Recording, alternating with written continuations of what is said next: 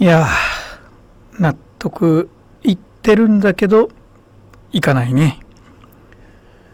いやなんでこう調子のいい時と悪い時の差が激しいのかというね。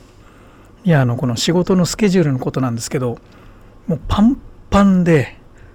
すごいっすよ今。もうおかげさまでね講演だとかそういう依頼もたくさんいただけて本当ありがたいし、えー、新しいね執筆の話も進んでるしねえいやその現在こうこの間発売になった本のいろいろプロモーションとかねそういうお仕事もどんどんやんなきゃいけないしでルーティンワークのねまあ当然フロントセミナーからお客様の対応からねそれは当然毎日やんなきゃいけないと。というわけでですね休みを取る暇が全くないですね。ああもうほんとね分単位でスケジュール入ってるからちょっとこうずれちゃうと押し押しでも大変な状況です。でね困ったもんでね夜寝れないんですよ。これあのやっぱ神経が高ぶってるせいだと思うんですよね。なんかこうベッドに入ってもねなんかこう頭がまだこうすごい冴えちゃってて眠れないんですよね。だ結局お酒飲んじゃってね少し一杯飲んで帰れるかなんつってまあ缶チューハイみたいなの飲んでさそうするとまた次の日の朝寝起きが悪いのよ。いやもう嬉しいんだけどどうしたらいいか。洗い始めのまんまるスマイルモーニング。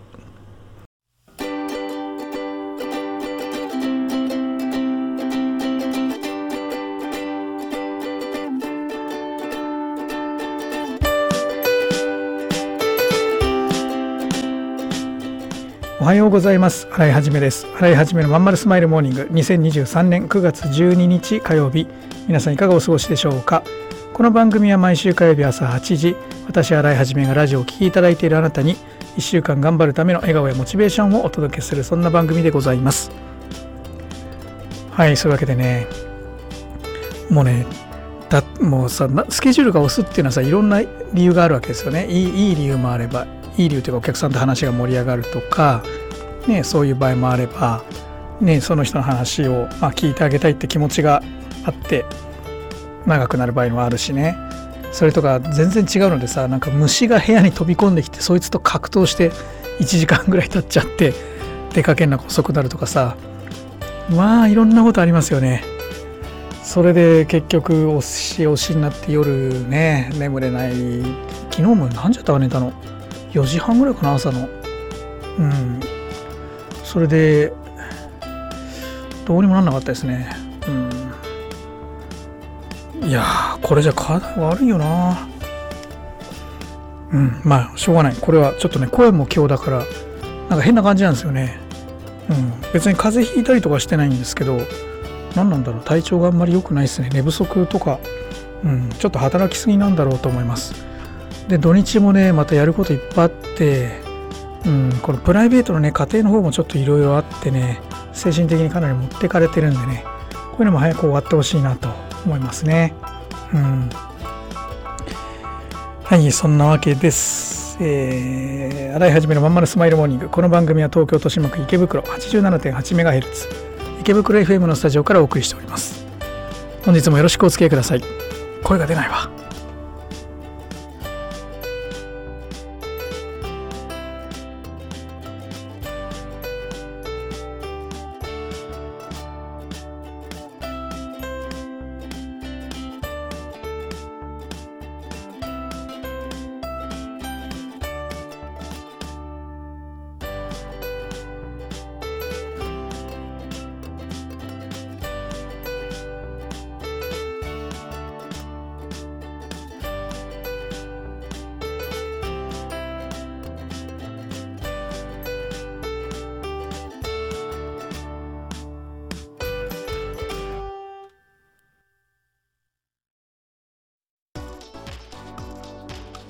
うん君の企画だけどさなんつうかさ熱意がないのよ。こうしときゃ満足してもらえるだろってのが透けてるんだわ。ある意味一番ダメだよね。申し訳ございません。終電車の窓に映る親父になった自分を見た。このままでも大丈夫なはず。だけどこの先俺はただ年を重ねていく。そんな気がした。俺はその人生を振り返り何に涙を流すんだろうか。変えるなら今なのかもしれない。企業18は起業したいと考えている会社員を徹底サポートするコミュニティサロンです。皆様へ起業に関する知識やノウハウを伝え最小限の時間と投資で会社に勤めながら自力で稼ぐ力を身につけていただくことをお約束します。自分の好きなことで楽しみながらビジネスを立ち上げてみませんか？企業18で検索。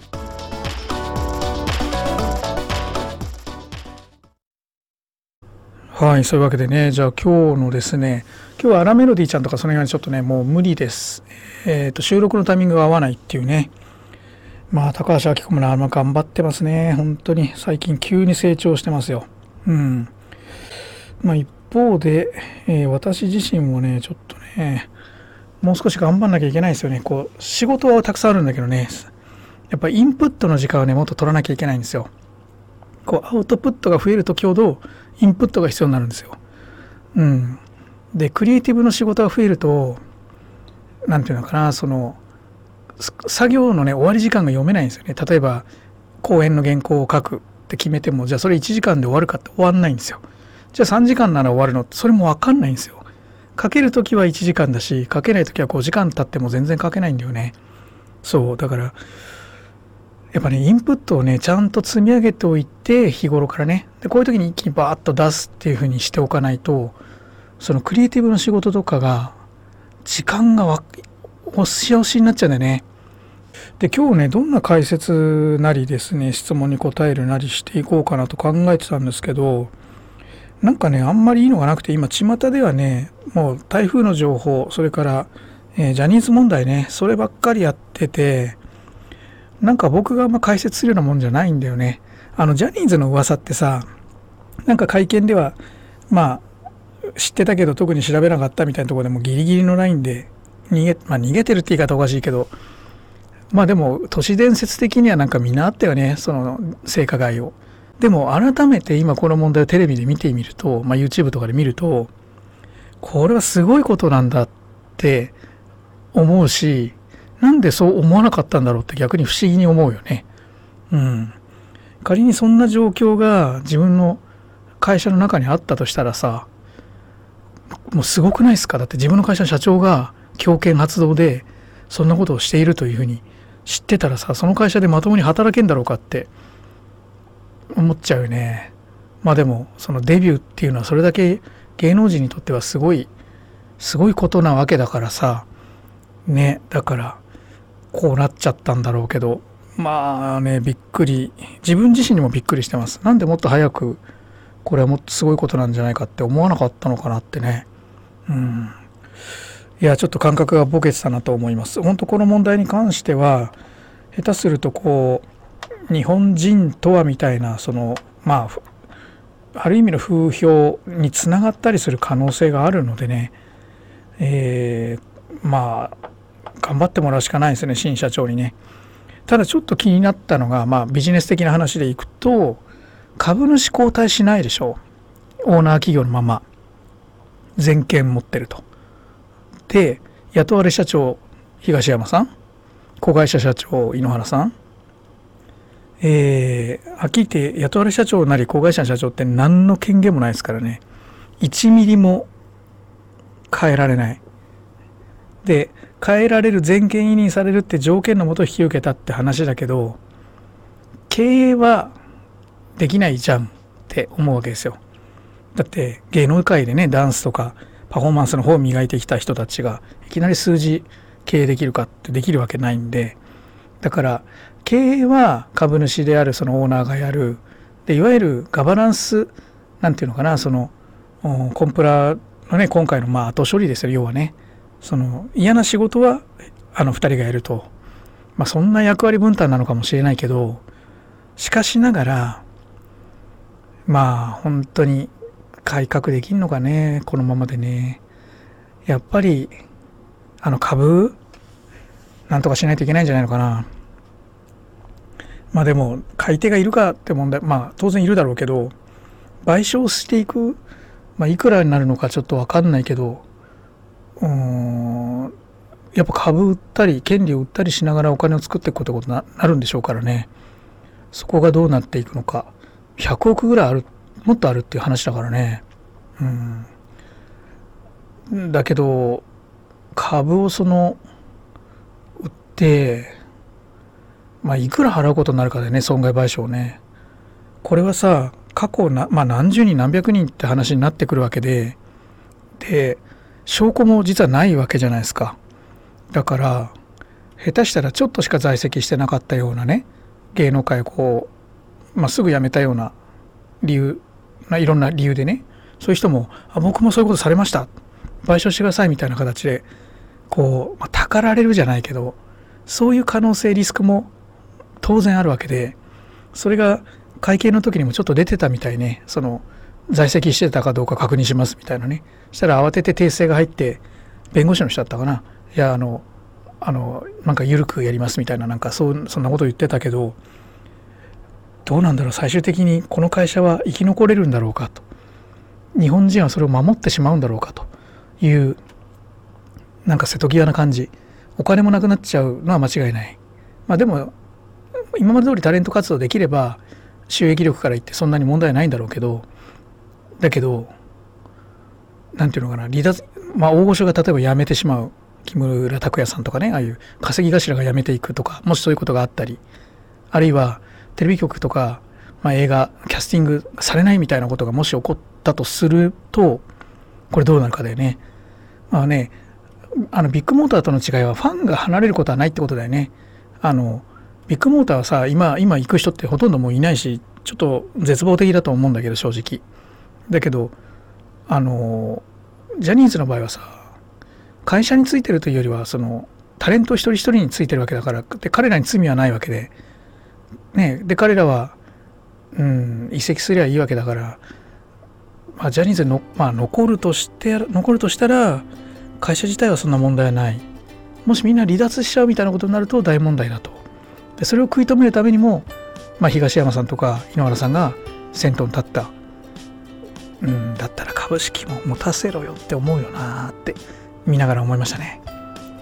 ごめんなさい全然つまんない一般的なかあの感想しか言えないけどそんな風に見ております。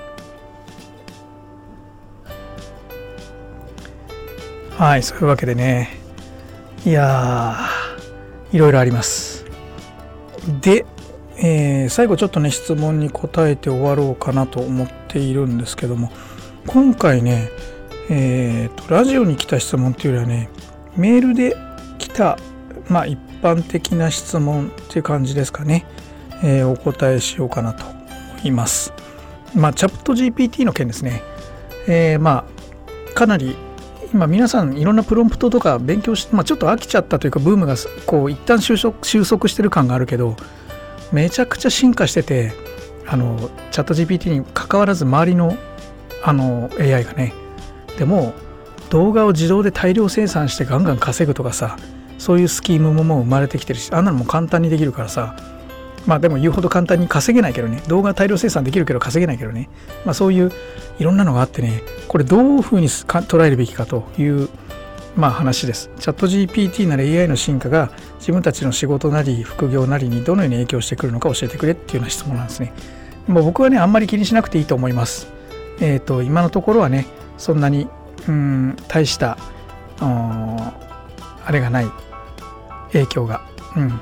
ただただ言っときますけど半年かからないで急速に来るとは思います、はい、まずはマーケティングの部門からね、はい、SG S S SDGs とかああいう今まではなんかこうなんていうんだポリシーとかキャッチコピーとかそういうのが重視される時代がしばらく続いたけど今後はねもう AI がえー、いかにそういうのに、まあ、アルゴリズムに影響してくるかってところが最大な関心事にこのあと数ヶ月のうちになっていくかなっていう感じがしますね。うんまあ、そのあたりじゃあ来週ちょっと話そうかな余裕があれば。はいそういうわけでじゃあ今日はこんなところです。いつも聞いてくださいましてありがとうございます。またね。